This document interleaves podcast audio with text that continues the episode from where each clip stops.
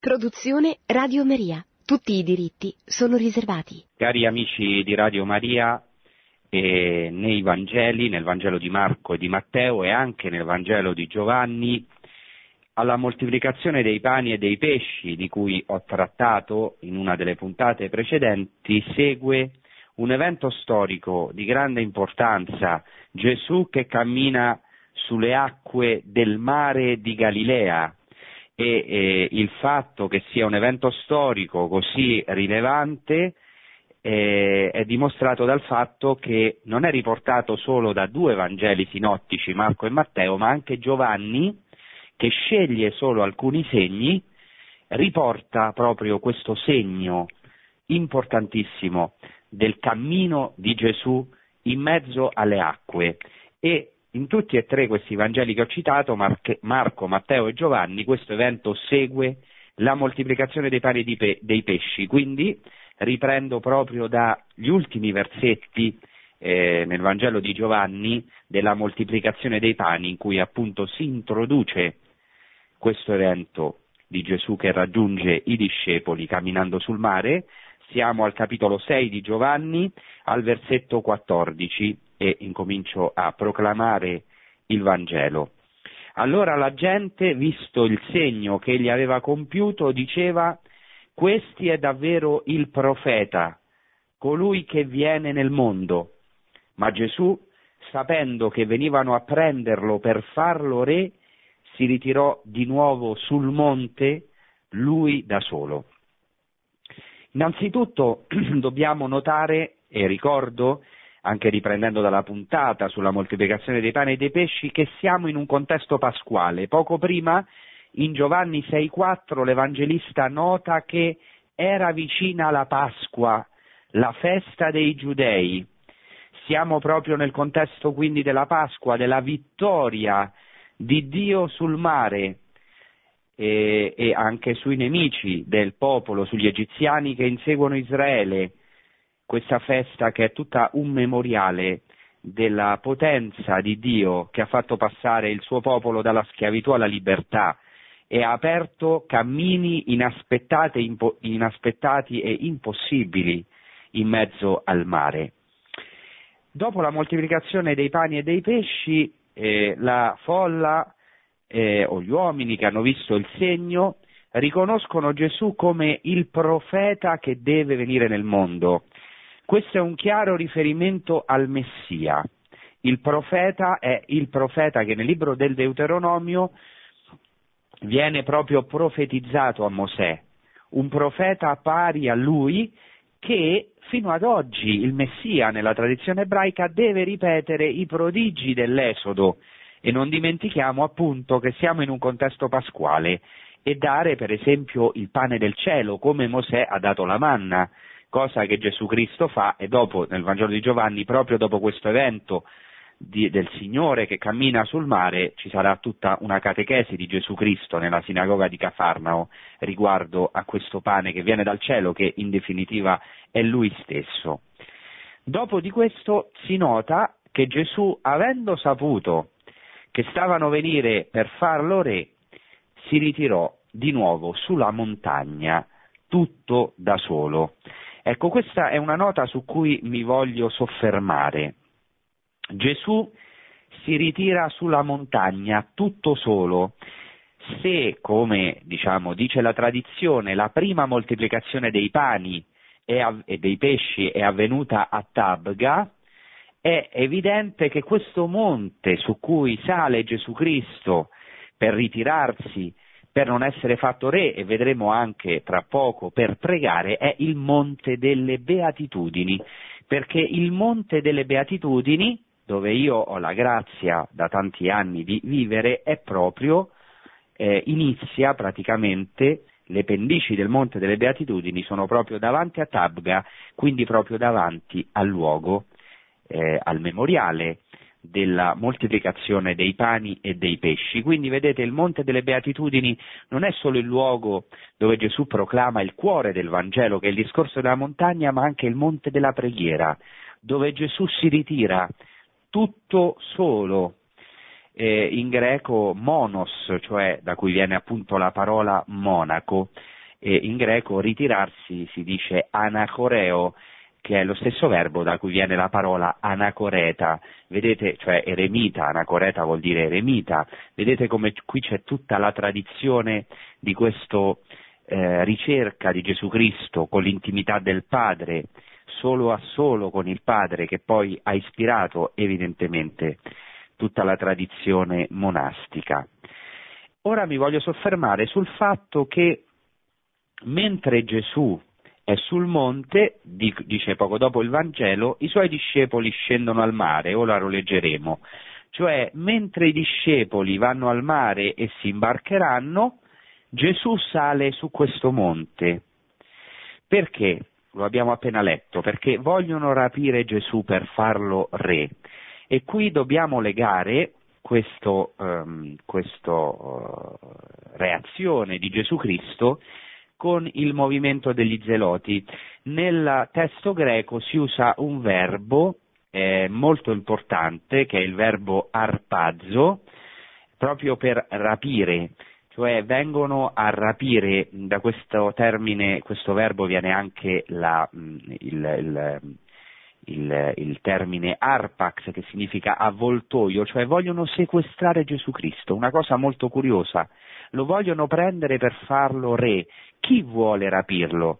Certamente, con tutta probabilità, gli zeloti, che avevano proprio il loro centro in Galilea, in particolare, in particolare in una città di cui parleremo, che è la città di Gamla, dove proprio è nato Giuda il Galileo, uno dei più importanti leader del movimento degli zeloti, e quindi dove sono nati gli stessi zeloti che, come sappiamo, Eh, erano un gruppo all'interno dell'ebraismo che, pur seguendo la dottrina dei farisei nelle questioni religiose, però avevano la particolarità, come dice Giuseppe Flavio, di considerare Dio come unico Signore, quindi non potevano accettare il potere romano, erano chiaramente antiromani, organizzavano rivolte contro il potere oppressore pagano, che li costringeva quindi a fare compromessi con il paganesimo, con l'idolatria, e che avevano anche un braccio armato che era chiamato i sicari, e che poi dopo, come sappiamo, gli zeloti sono coloro che hanno scatenato le due rivolte giudaiche, la prima ha portato alla distruzione del Tempio. Quindi vedete, gli zeloti, che avevano proprio il loro centro in Galilea e proprio vicinissimo al Monte delle Beatitudini, o nei pressi del Monte delle Beatitudini, specialmente a Gamla, vogliono prendere Gesù Cristo. Gesù Cristo non vuole entrare in questo gioco, ma ecco, diventa, come dice il testo greco, un anacoreta, si ritira sul monte da solo. Interessante che Giovanni dice si ritirò di nuovo sul monte, vuol dire che Gesù amava molto salire sul monte e trovare dei momenti, sappiamo che trascorreva ore, anche notti, in preghiera, in intimità profonda con il Padre. Per capire questa situazione, anche questa reazione di Gesù Cristo, si può leggere in proposito un testo di Giuseppe Flavio, un grande storico contemporaneo a Gesù, nel libro delle Antichità Giudaiche, e, e ve lo leggo, che riguarda Giovanni il Battista, e ricordiamo che proprio poco prima di questo evento si era, narrata, si era narrato nei Sinottici l'arresto di Giovanni il Battista. Allora cito Giuseppe Flavio. Erode Antipa mise a morte Giovanni, sta parlando di Giovanni il Battista, benché fosse un uomo buono, che spingeva gli ebrei a praticare la virtù e a osservare la giustizia fra di loro e la pietà verso Dio, e facendo così li invitava a venire insieme al battesimo. Ecco, qui noto, pensate, che Giuseppe Flavio è veramente un testimone storico anche dell'esistenza di Giovanni il Battista, della sua predicazione e del fatto che battezzava. Continuo con la citazione: ma quando si aggiunsero altre folle di persone che provavano grandissimo piacere nell'ascoltare i suoi sermoni, temendo Erode la sua grandissima capacità di persuadere la gente che non portasse a qualche sedizione, parevano infatti pronti a fare qualsiasi cosa dietro sua esortazione, ritenne molto meglio, prima che ne sorgesse qualche novità, sbarazzarsene, prendendo l'iniziativa per primo, piuttosto che pentirsi dopo, messo alle strette in seguito a un subuglio. E Giovanni, per questo sospetto di Erode, fu mandato in catene alla già citata fortezza di Macheronte e colà fu ucciso. Fin qui Giuseppe Flavio. Questa citazione è di grandissima importanza, oltre al fatto di essere una testimonianza storica, perché sempre si elevano voci contro la storicità dei Vangeli, eccetera, ma eh, qui abbiamo ovviamente una eh, testimonianza storica di assoluto valore. Oltre a questo è importante perché nota che Giovanni il Battista aveva grande successo e si aggiungevano folle di persone che provavano, dice Giuseppe Flavio, grandissimo piacere nell'ascoltare le sue catechesi. E quindi Erode cominciò a temere, dice Giuseppe Flavio, poiché aveva un grandissimo carisma, che questo portasse a qualche rivolta. Questo era l'ambiente storico che dobbiamo conoscere ai tempi di Gesù. Erode e anche i romani avevano un continuo terrore delle rivolte e degli assembramenti di folle, dei grandi personaggi carismatici. Quindi vedete, il motivo è politico e Gesù stesso, che già, ci dicono i Vangeli sinottici, era sospettato da Erode di essere una reincarnazione del Battista, e proprio eh, che era quindi alla mercé di questo tiranno Erode Antipa, che era chiuso nella sua fortezza di Tiberiade e da lì governava la Galilea, eh, che fa? Non entra nei giochi politici, cioè si ritira, eh, chiaramente dopo un miracolo così impressionante che, per cui era stato o lo, lo potevano riconoscere come Messia, e anche seguito da tante folle che aveva sfamato attraverso la sua parola e attraverso la moltiplicazione dei pani e dei pesci, cosa fa Gesù Cristo? Si, si ritira, perché lui e i suoi discepoli potevano facilmente essere sospettati di avere stretti legami con gli zeloti di Gamla e quindi di tramare dei piani di rivolta. Tra l'altro questa volpe che era Erode poteva facilmente pensare che questo profeta, che era tanto amato dal popolo e veniva dalla Galilea, Eh, avrebbe potuto eh, organizzare una rivolta, visto che era così carismatico. Per questo Gesù non rimane molto a lungo in un solo posto, ma fa scappare i suoi discepoli, diciamo così, li fa mettere in viaggio verso Betsaida, lui congeda la folla e si nasconde in questo nascondimento meraviglioso, in questa profonda intimità con il Padre. Però ovviamente le motivazioni di Gesù non sono solo politiche, sono molto più profonde. Non solo Gesù scappa, ma soprattutto non vuole che la sua missione sia travisata, e questo è di fondamentale importanza per noi. Gesù non è, non è stato, non è e non sarà un liberatore politico o sociale, non sarà un re umano venuto a sfamare eh, la nostra fame fisica o la nostra fame di benessere o di pace umana, e non sarà un messia trionfante, non accetta di essere fatto re come un re umano, ma egli è, vera- è veramente il re celeste, è il messia sofferente, trionferà attraverso la sofferenza. E così subito entriamo nell'evento che segue dopo questi versetti che ho brevemente commentato. Siamo ancora certamente nel capitolo sei, al versetto sedici. Venuta intanto la sera, i suoi discepoli scesero al mare, salirono in barca e si avviarono verso l'altra riva del mare, in direzione di Cafarnao. Era ormai buio e Gesù non li aveva ancora raggiunti. Come ho detto, anche il Vangelo di eh, Marco e il Vangelo di Matteo narrano di questo evento, e secondo questi due Vangeli sinottici c'è un verbo eh, molto interessante. Gesù costringe, obbliga, dice proprio il greco, i discepoli a salire sulla barca. Il verbo greco usato dai sinottici significa appunto costringere, spingere, forzare.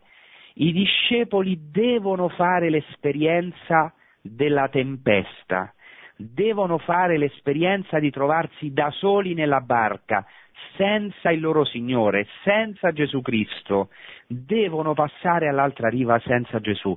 E questo forse ci scandalizza, perché Sappiamo che la parola del Vangelo ha un legame forte con la nostra vita personale, con la nostra esistenza.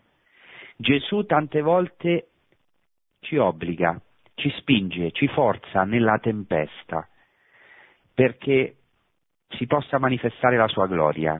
E tutti nella nostra vita passiamo delle tempeste, dei venti contrari, e spesso questo è proprio quello che ci scandalizza, quando la nostra barca, cioè la nostra vita, è tormentata, sballottata o addirittura ci sembra ormai persa a causa delle tempeste che nella nostra vita dobbiamo attraversare. Queste tempeste, anche se questo ci può scandalizzare, sono volontà di Dio. È Gesù Cristo stesso che costringe i discepoli a fare questa esperienza. Ecco, li spinge a salire sulla barca. Anche il Vangelo di Giovanni rimarca che i discepoli scendono al mare mentre eh, Gesù ecco, è salito sul monte. I discepoli scendono al mare e salgono sulla barca. E qui eh, c'è una cosa bellissima. Eh, pensate che eh, negli anni ottantasei ottantasette, a causa del basso livello delle acque in questi due anni, eh, è stata fatta una scoperta semplicemente sensazionale. È stata rinvenuta una barca risalente al tempo di Gesù Cristo, in modo che oggi noi possiamo eh, avere un'idea sul tipo di imbarcazione che usava Gesù insieme ai suoi discepoli. E sappiamo che Gesù Cristo non solo eh, amava camminare, erano grandi camminatori ai tempi di Gesù, ma molto spesso si imbarca per raggiungere delle zone del lago. Perfino gli archeologi israeliani e anche an- altri archeologi stanno cercando sempre di più proprio i porti in cui si approdava ai tempi di Gesù, all'epoca del Secondo Tempio, ma oggi noi possiamo vedere i resti di un'imbarcazione trovata e veramente provvidenzialmente recuperata, non, non in modo facile, che si può oggi ammirare nel kibbutz Ginosar, che è proprio eh, nei pressi dell'antica Magdala, dove cus- sono custoditi i resti di questa barca. E pensate, oggi possiamo conoscere questa imbarcazione del tempo di Gesù, è bellissimo. Questa barca sappiamo che poteva contenere fino a tredici o quindici persone, eh, quindi proprio Gesù e i dodici, e eh, certamente era un'imbarcazione usata per la pesca e anche eventualmente come mezzo di trasporto. È stata anche datata al radiocarbonio quattordici e il responso di questa analisi fu che il taglio degli alberi avvenne tra il centoventi avanti Cristo e il quaranta dopo Cristo, e quindi insieme ad altri indizi eh, si è potuta veramente datare la barca al tempo di Gesù. Non solo, sul letto dello scafo della barca sono stati trovati alcuni fori, il che dimostra che la barca aveva un albero, quindi era una barca a vela, ma poteva muoversi anche a remi. E' interessante che gli archeologi a Magdala, quindi vicino al posto dove è stata trovata la barca, hanno messo alla luce un mosaico pavimentale che proprio rappresenta una barca con un albero e la vela, e anche si possono vedere i remi, i remi e perfino il timone. Ecco, quindi vedete, la barca aveva posto per, eh, si pensa che avesse un equipaggio di cinque persone, ma poteva ospitare fino a quindici persone, e oggi la possiamo ancora vedere. Questa barca per noi ha anche evidentemente una importanza simbolica. Sappiamo bene che cos'è la barca. La barca è la nostra vita, noi siamo in questa vita eh, come in una traversata verso l'altra riva, che è il regno dei cieli, e in questa traversata, in questa barca dobbiamo vivere delle tempeste, sperimentare spesso questi venti contrari e queste onde che agitano. Questo è simbolo della precarietà della nostra vita, sempre minacciata da eventi di morte, da eventi contrari, da sofferenze, ma soprattutto, come sappiamo, la barca è simbolo della Chiesa, la barca dove Gesù Cristo eh, è con i suoi discepoli, e da questa barca insegna ai discepoli, fa prodigi, ma anche Gesù deve far sperimentare ai discepoli la sua assenza. E questo già è una parola per noi, è una parola per noi come vedremo tra poco, perché spesso ci troviamo eh, nella nostra vita, ma anche nella Chiesa, in mezzo a venti contrari. Pensiamo che tutto sia perduto e questa è una grande tentazione a causa dei venti contrari, eh, non solo del mondo esterno, ma anche all'interno della stessa Chiesa. Pensiamo che ormai Gesù non ci sia più nella barca, che questa barca quindi vada alla deriva e sia semplicemente preda o vittima della libertà dell'uomo, cioè degli errori dell'uomo fuori e dentro la Chiesa. Eppure Gesù Cristo eh, dal monte prega innalzando, elevando le sue mani come Mosè, quando eh, Israele lotta contro Amalek e sembra che sia lontano dalla battaglia, ma non lo è, perché sta elevando le mani, sta intercedendo per il popolo, e finché eleva le mani il popolo vince, quando le abbassa il popolo perde. Gesù eh, ovviamente è il vero intercessore, colui che dal monte guarda quella barca. E eh, anche se è difficile accettarlo, Gesù non è certamente un sadico, ma vuole che i discepoli facciano questa esperienza, perché conoscano la loro poca fede. Devono fare questa esperienza, come vedremo nella seconda parte della puntata, esperienza della notte, della tempesta, dell'assenza di Gesù Cristo e del fatto che sono appunto uomini di poca fede. Ma Gesù Cristo non lascia quella barca. Noi non siamo in balia degli errori degli altri, non siamo condannati a essere vittime dei peccati degli altri, fuori e dentro di noi, fuori e dentro la nostra vita, fuori e dentro la Chiesa. Ma Gesù Cristo eh, controlla questa barca da lontano, diciamo come fanno i buoni genitori per educare i figli, non da vicino nevroticamente, ma da lontano. E vedremo che interverrà non nella prima parte della notte, non nella seconda, non nella terza, ma nella quarta parte della notte, all'alba, tra le tre e le sei di mattina, quando ormai tutto sembra perduto, all'ultimo minuto.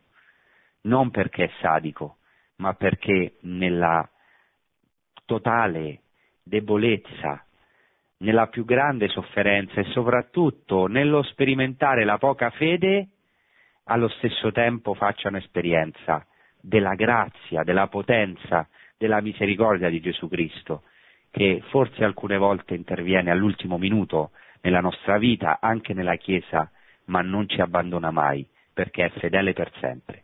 Allora, cari amici, siamo in mezzo al lago, in mezzo al mare di Tiberiade, siamo in mezzo alla tempesta. Dice il Vangelo di Giovanni che era ormai buio e Gesù non li aveva ancora raggiunti, il mare era agitato perché soffiava un forte vento.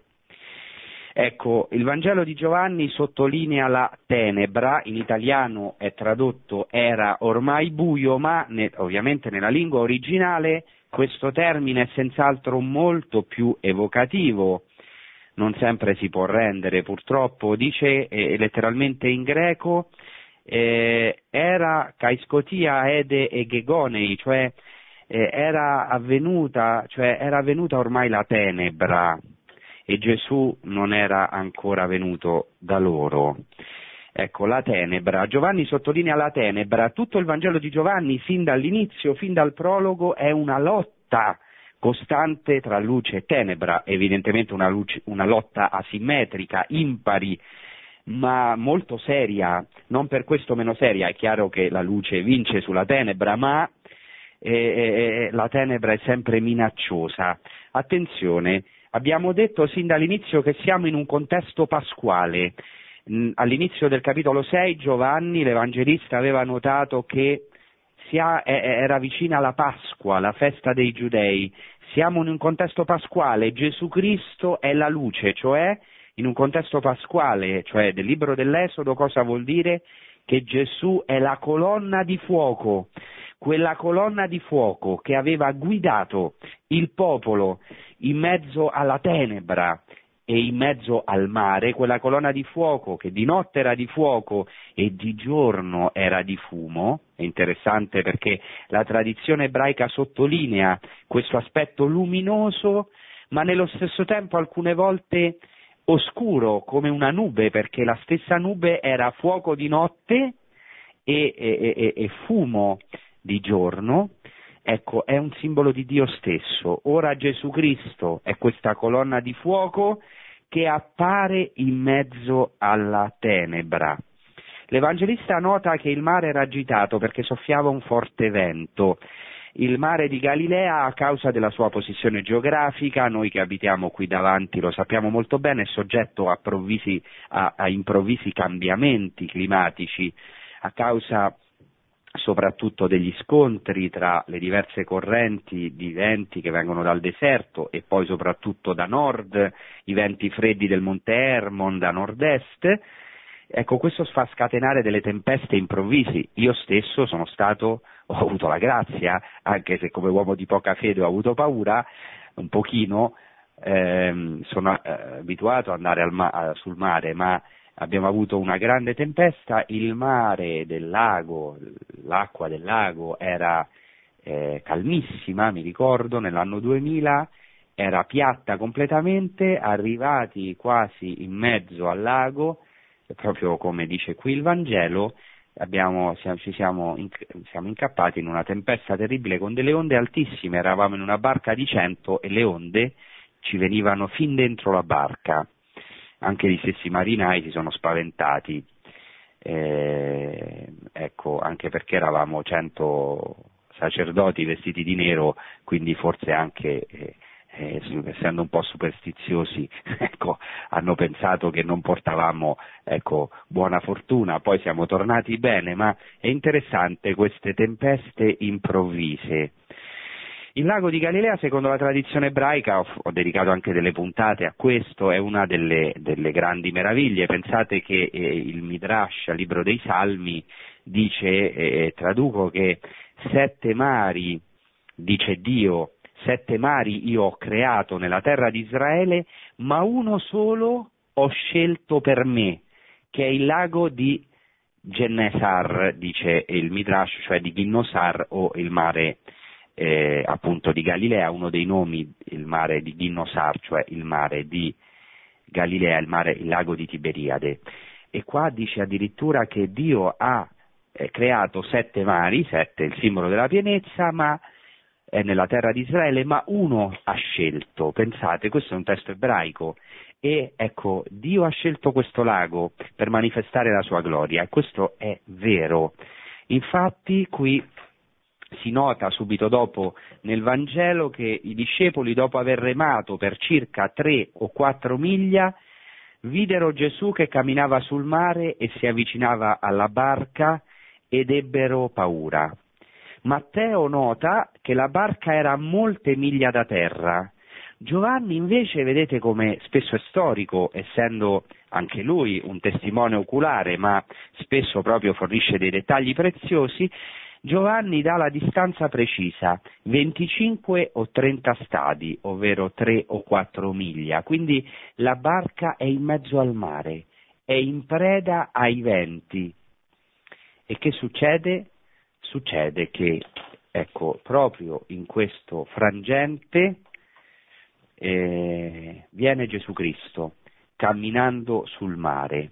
Il Vangelo di Matteo sottolinea che Gesù eh, va dai discepoli camminando sul mare quando nella quarta vigilia della notte, cioè da circa le tre fino alle sei del mattino, quindi quando ancora è notte e già sta per spuntare l'alba. Questa quarta vigilia sappiamo che era contata secondo la divisione greca e romana delle vigilie. I greci e i romani contavano la notte in quattro vigilie o quattro veglie. L'ultima veglia era chiamata proprio proi, appunto dalle tre alle sei del mattino. In questo momento Gesù Cristo va verso i discepoli, come ho detto nella prima parte della puntata, non interviene subito, ma aspetta, aspetta per così dire, se possiamo dire che i discepoli siano ben cotti.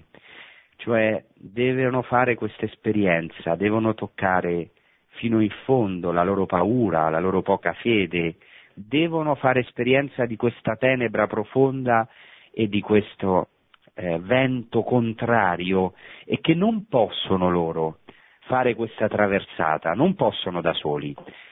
Inoltre questo riferimento alla veglia certamente è, è una rievocazione del testo dell'Esodo, proprio del passaggio miracoloso del mare, perché in Esodo quattordici ventiquattro si dice che Dio interviene Behashmore Taboker, nella veglia del mattino, cioè quando appunto nell'ultimo momento della notte, quando già sta per spuntare l'alba, che è un segno appunto dell'intervento di Dio, e poi ovviamente nel Nuovo Testamento, come sappiamo, della gloriosa risurrezione di nostro Signore Gesù Cristo.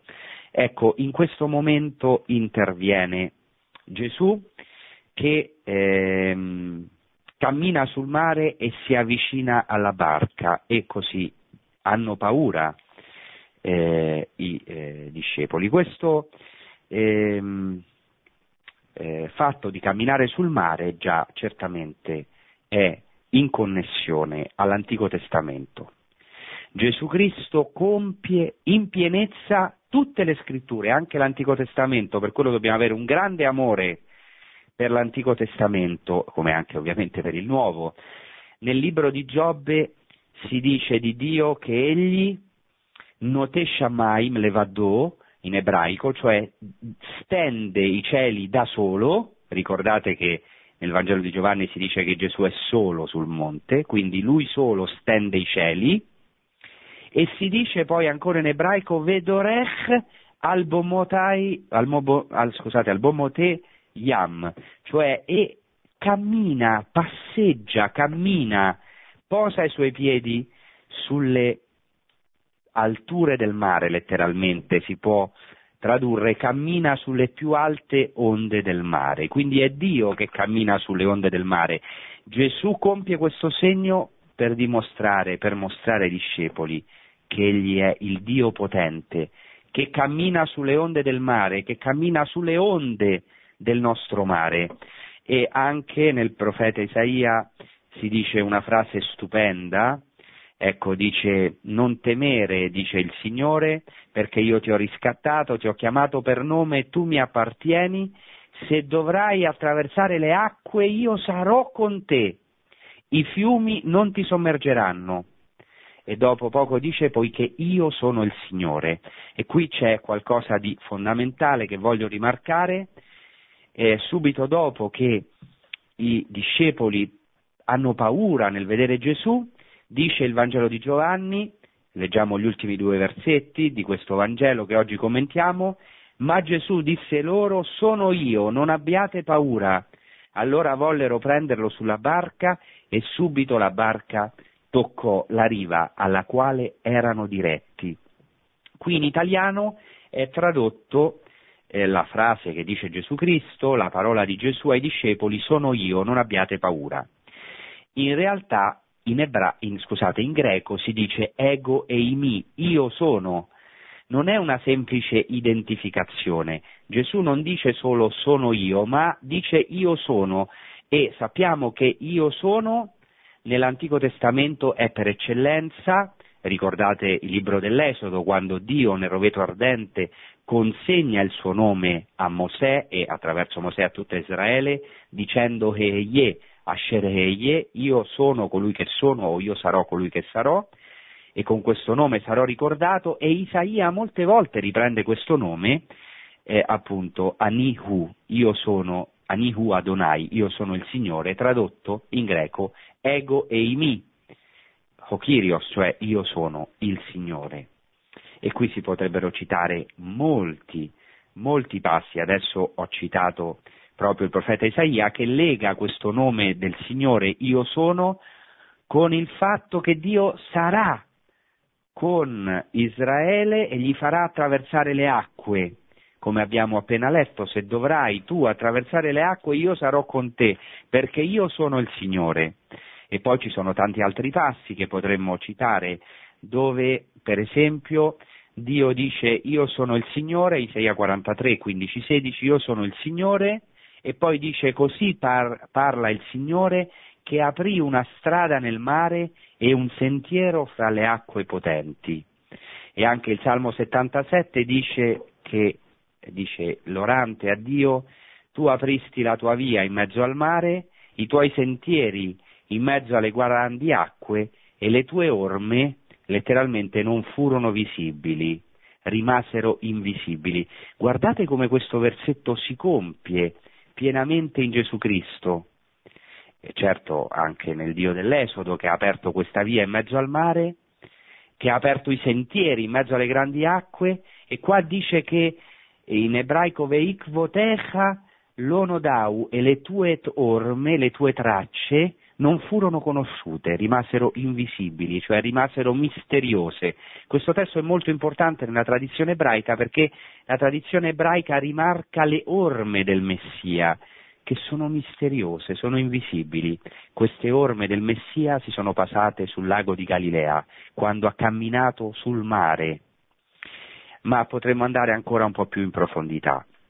Nell'Antico Testamento c'è un termine molto importante, che è il termine Seara, che vuol dire tempesta. Ecco, secondo la tradizione biblica, nell'Antico Testamento, il Signore è nella tempesta e di là parla. Nel libro di Giobbe ben due volte si dice, alla fine del libro di Giobbe, dopo tutta la tempesta, tra virgolette, cioè tutta la sofferenza atroce che deve, deve vivere Giobbe, eh, anche nella sua carne, nella sua stessa casa, finalmente, proprio alla fine del libro, quando ogni speranza sembra persa, dopo questo grido di dolore, di sofferenza di Giobbe, che è il nostro grido di dolore davanti alla non comprensione delle sofferenze, proprio alla fine Dio interviene, e si dice per due volte nel libro di Giobbe che il Signore parlò a Giobbe in mezzo alla Seara, in mezzo alla tempesta.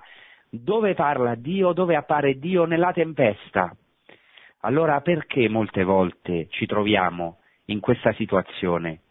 Perché lì risuona la voce di Dio, e ci sono vari, vari riferimenti in cui Dio visita il suo popolo proprio mediante la tempesta. Li potrei citare in Isaia, in Ezechiele, in Zaccaria.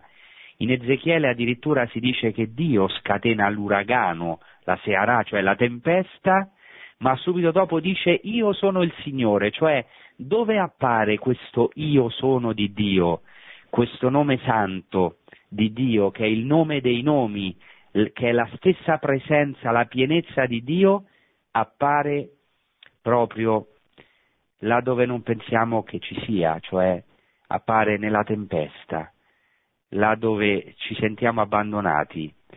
Là dove sembra che ci sia una totale assenza di Dio, appare l'Io sono, l'Io potente, nel nostro non essere, nel nostro non essere, nel nostro non avere fede, appare l'Io sono, luminoso, nella nostra vita, e questo vale concretamente per la nostra vita. Chiaramente tutti questi riferimenti nel Vangelo sono un'evocazione del passaggio del Mar Rosso, del passaggio del Mar Rosso, perché eh, ci sono ovviamente varie somiglianze, perché nel eh, libro eh, del, dell'Esodo si dice chiaramente, prima che Dio apre il mare, dice Dio: gli egiziani sapranno che io sono il Signore. Dov'è che emerge questo io sono?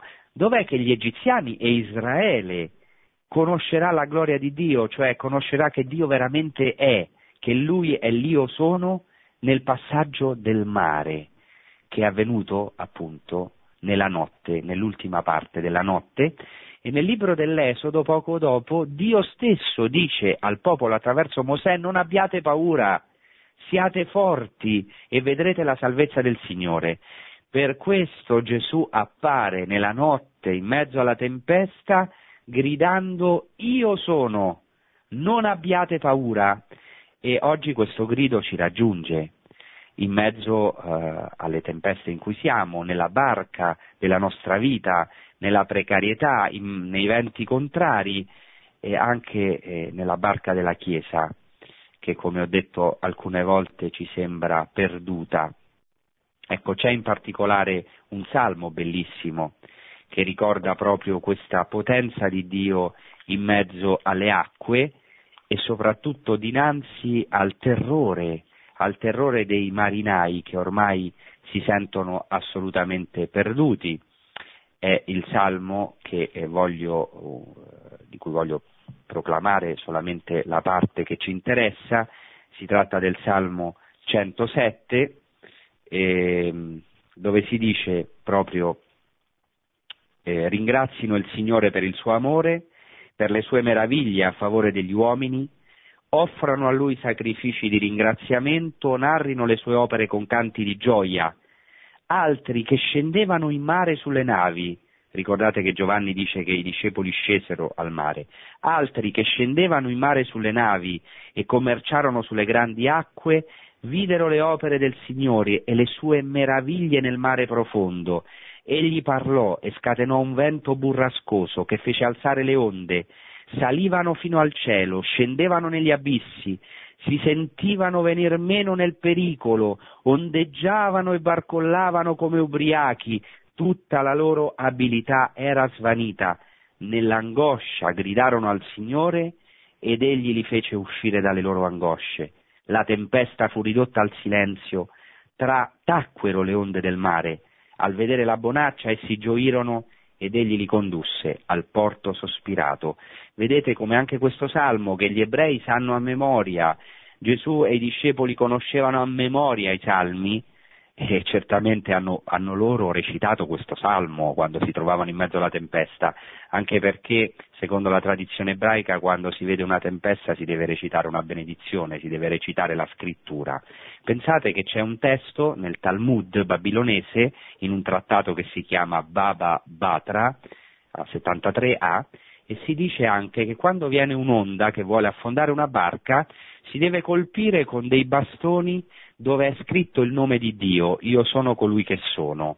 E questo anche fa riferimento a un testo del Targum e anche in generale alcuni testi midrashici, in cui si, si dice che come, come Mosè, si spiega come Mosè ha aperto il mare, certamente nella Bibbia lo ha aperto con il bastone, ma il Targum aggiunge che in questo bastone era inciso il nome grande e glorioso. Anche Giuseppe Flavio, in un suo testo, eh, sottolinea la, la relazione tra il nome divino e i miracoli, cioè cos'è che ha aperto il mare? Non è stato un semplice bastone, ma in questo bastone era inciso, secondo la tradizione ebraica, il nome glorioso di Dio, l'Adonai, cioè l'Io sono, l'Io sono. Ora questo bastone, che ne, secondo la tradizione ebraica è uno scettro meraviglioso di zaffiro, questo scettro, che è simbolo anche del Messia, nella scrittura lo scettro è simbolo del Messia, evidentemente è una persona, è Gesù Cristo stesso, Lui stesso è il nome potente di Dio, come dice San Paolo, che Gesù ha ereditato, ha un nome che è al di sopra di ogni altro nome, il nome di Cristo ha un potere immenso e noi tante volte, come dice Gesù, negli altri Vangeli che non abbiamo letto di Matteo e di Marco, siamo uomini di poca fede, non confidiamo in questo nome potente, in questo Io sono, che come dice Isaia ha aperto una strada nel mare e apre un sentiero in mezzo ad acque possenti. E anche Isaia cinquantuno quindici dice: Io sono, io sono, il Signore tuo Dio che agita il mare, così che ne fremano i flutti. Ecco, Cristo ha potere sulle nostre acque, sulle acque del mare. Ecco, è apparso nella nostra vita questo evento di Gesù che cammina sul mare, è una prefigurazione della sua risurrezione, del suo camminare sulle onde della morte. Ecco, allora, anche se spesso ci sentiamo uomini di poca fede, quando ci troviamo, ecco, eh, in balia delle onde della vita, dei problemi che possiamo avere, delle nostre sofferenze fisiche, psichiche o anche di cose, ecco, venti contrari che dobbiamo vivere nella nostra vita, volgiamo i nostri occhi al Signore, all'Io sono, all'Io sono che appare nella tenebra, confidiamo in Lui, non abbiamo paura delle onde, anche come Chiesa, ma veramente abbiamo paura di stancarci di aspettare la salvezza del Signore, perché viene l'alba, perché viene la nostra salvezza, perché Cristo ha questo potere di aprire cammini in mezzo al mare e vincere le onde della nostra morte. Bene, adesso lasciamo uno spazio ai vostri, alle vostre domande eh, che potete fare telefonicamente. Grazie.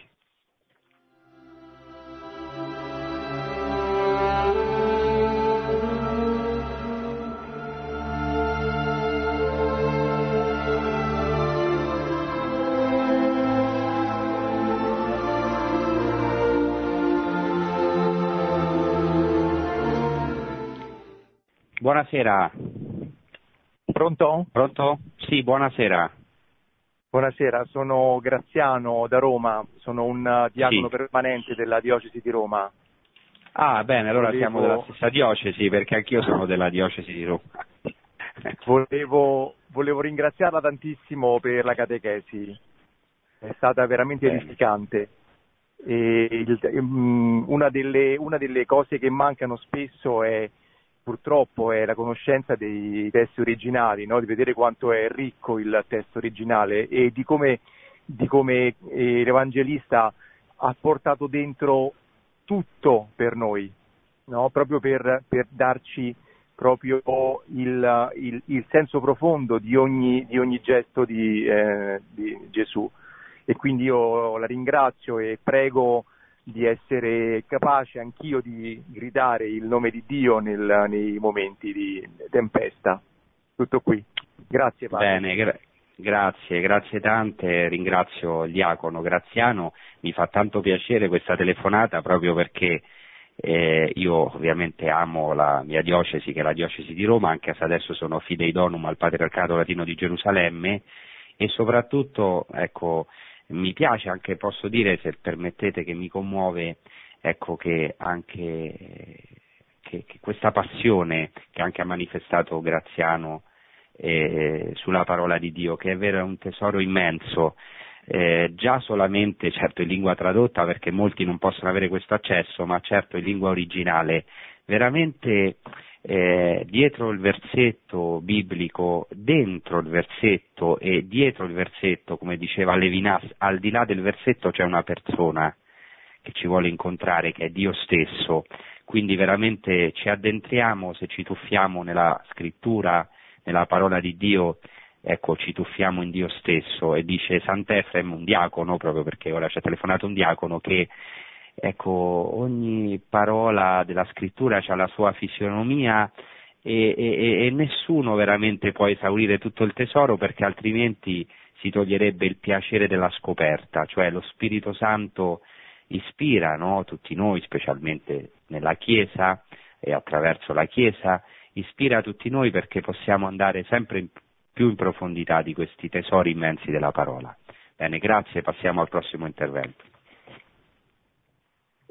È pronto? Sì, pronto, buonasera.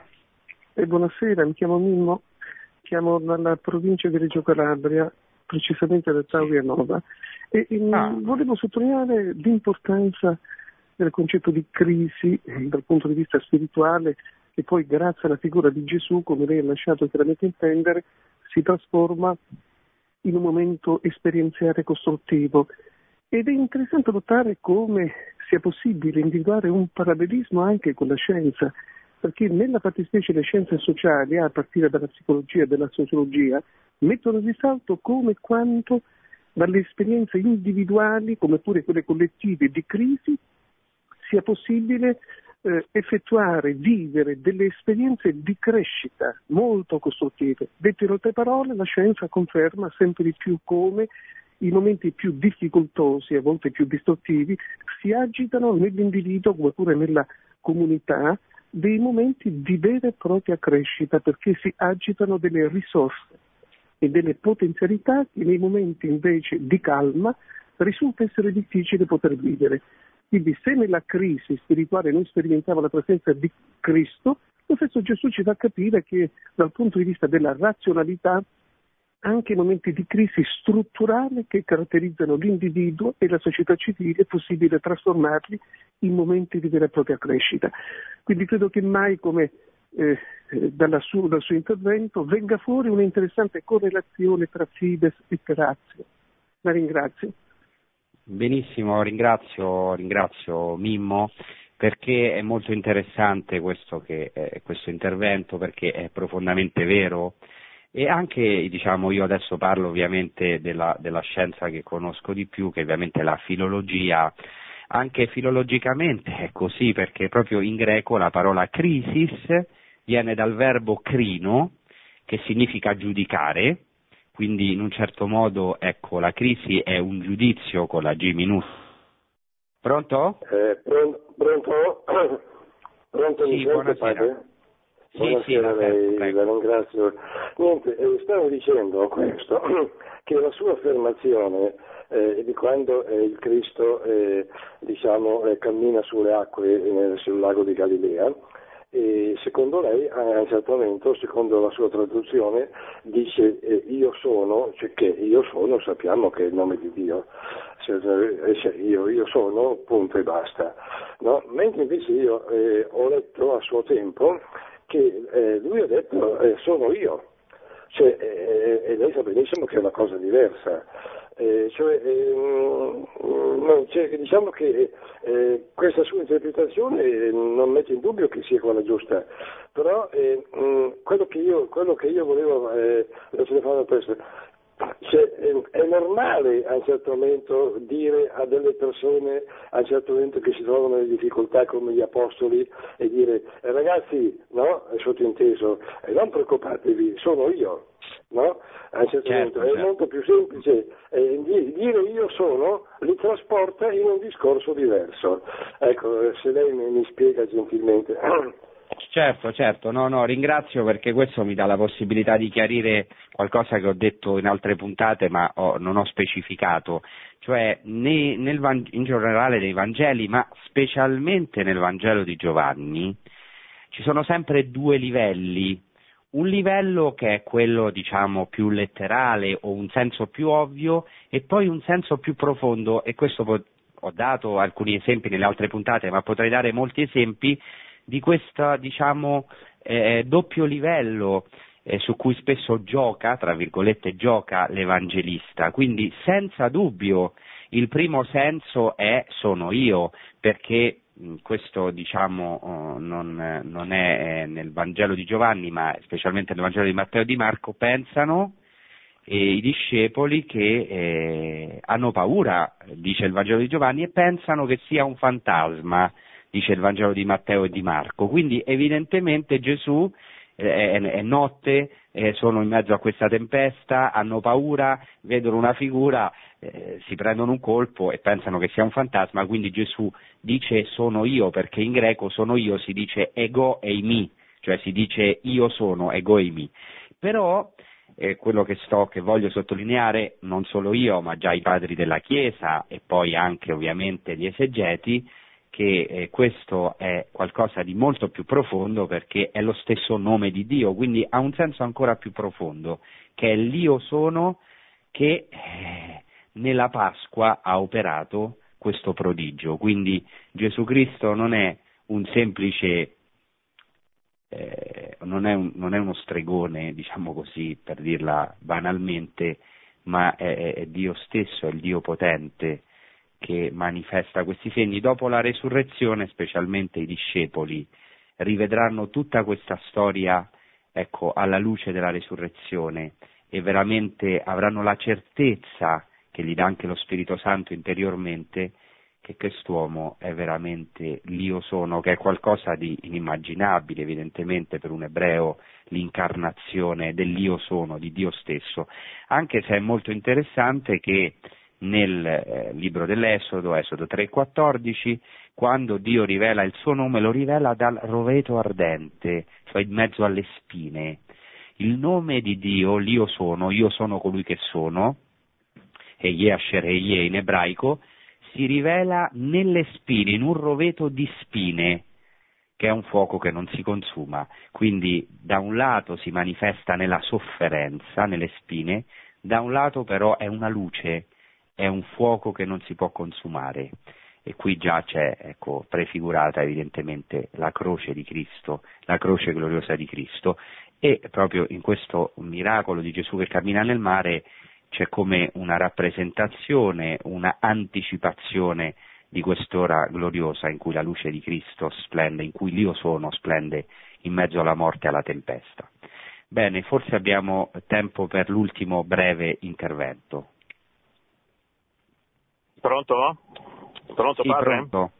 Sì. Ecco, io la volevo ringraziare per la bellissima catechesi, perché ho rivisto la mia vita in quello che lei ha detto, eh, in tutto, proprio la lotta fra la luce e le tenebre, e ecco, io quello che posso dire è questo, cioè che noi quando cominciamo a pregare prendiamo Gesù sulla nostra barca, e secondo me la cosa è importantissima la preghiera, specialmente nella sofferenza, perché da quel momento lì, ecco, Dio sale sulla nostra barca, Dio è amore, Gesù è amore, è Dio, non so come dire, e, e salva. È una cosa che apre l'uomo, lo tira su come detto lei, proprio quando tutto sembra finito noi cominciamo a pregare e da, lì, da quel momento lì parte la resurrezione, non saprei come dire. Ora io ho vissuto questo nella vita e, e lo testimonio anche. Ecco padre, ascolto la radio. Bene, sì, eh, non ho niente da aggiungere perché è bellissimo, ecco questo, eh, prendere Gesù nella barca, e proprio con questo si conclude il Vangelo che abbiamo commentato oggi. L'ultimo versetto, Giovanni sei ventuno, dice: «Allora vollero prenderlo sulla barca e subito la barca toccò la riva alla quale erano diretti». In un Vangelo, in uno dei due Vangeli, Matteo e Marco, si dice che Gesù voleva oltrepassarli. Interessante, eh, eh, Gesù è, è, è l'uomo della Pasqua, è l'uomo che va oltre, perché Pasqua appunto vuol dire oltrepassare, passare. Come possono passare all'altra riva? Come possono oltrepassare, ecco, le proprie tenebre i discepoli, e quindi noi, ecco, prendendo Gesù nella nostra barca e, e, e invocando il suo nome, eh, ecco, noi abbiamo scoperto piano piano, ecco, anche nella Chiesa, attraverso l'esperienza dei monaci, ma sin dall'inizio, sì, fino agli apostoli, sin dall'inizio, ma poi questo è stato sempre più approfondito, la potenza del nome di Gesù. La potenza di questo Io sono, che è Io sono con te, Io sono con te nella barca della tua vita. Ecco che possiamo, e me lo auguro anche a me stesso e a tutti voi, che possiamo nei momenti anche più bui delle nostre giornate, anche forse quelli più inutili, o dove sentiamo dei venti contrari, anche se non siamo in grandi tempeste, ma che possiamo invocare questo nome, sperimentare la potenza del nome di Gesù Cristo. Ecco, poterlo invocare, Signore Gesù Cristo, abbi pietà di me peccatore, e sperimentare eh, la sua vicinanza, il fatto, come è stato detto, che Lui è nella nostra barca. Bene, io vi ringrazio per la vostra attenzione, vi auguro un buon proseguimento con i programmi di Radio Maria e ci risentiamo presto. Grazie a tutti. Produzione Radio Maria. Tutti i diritti sono riservati.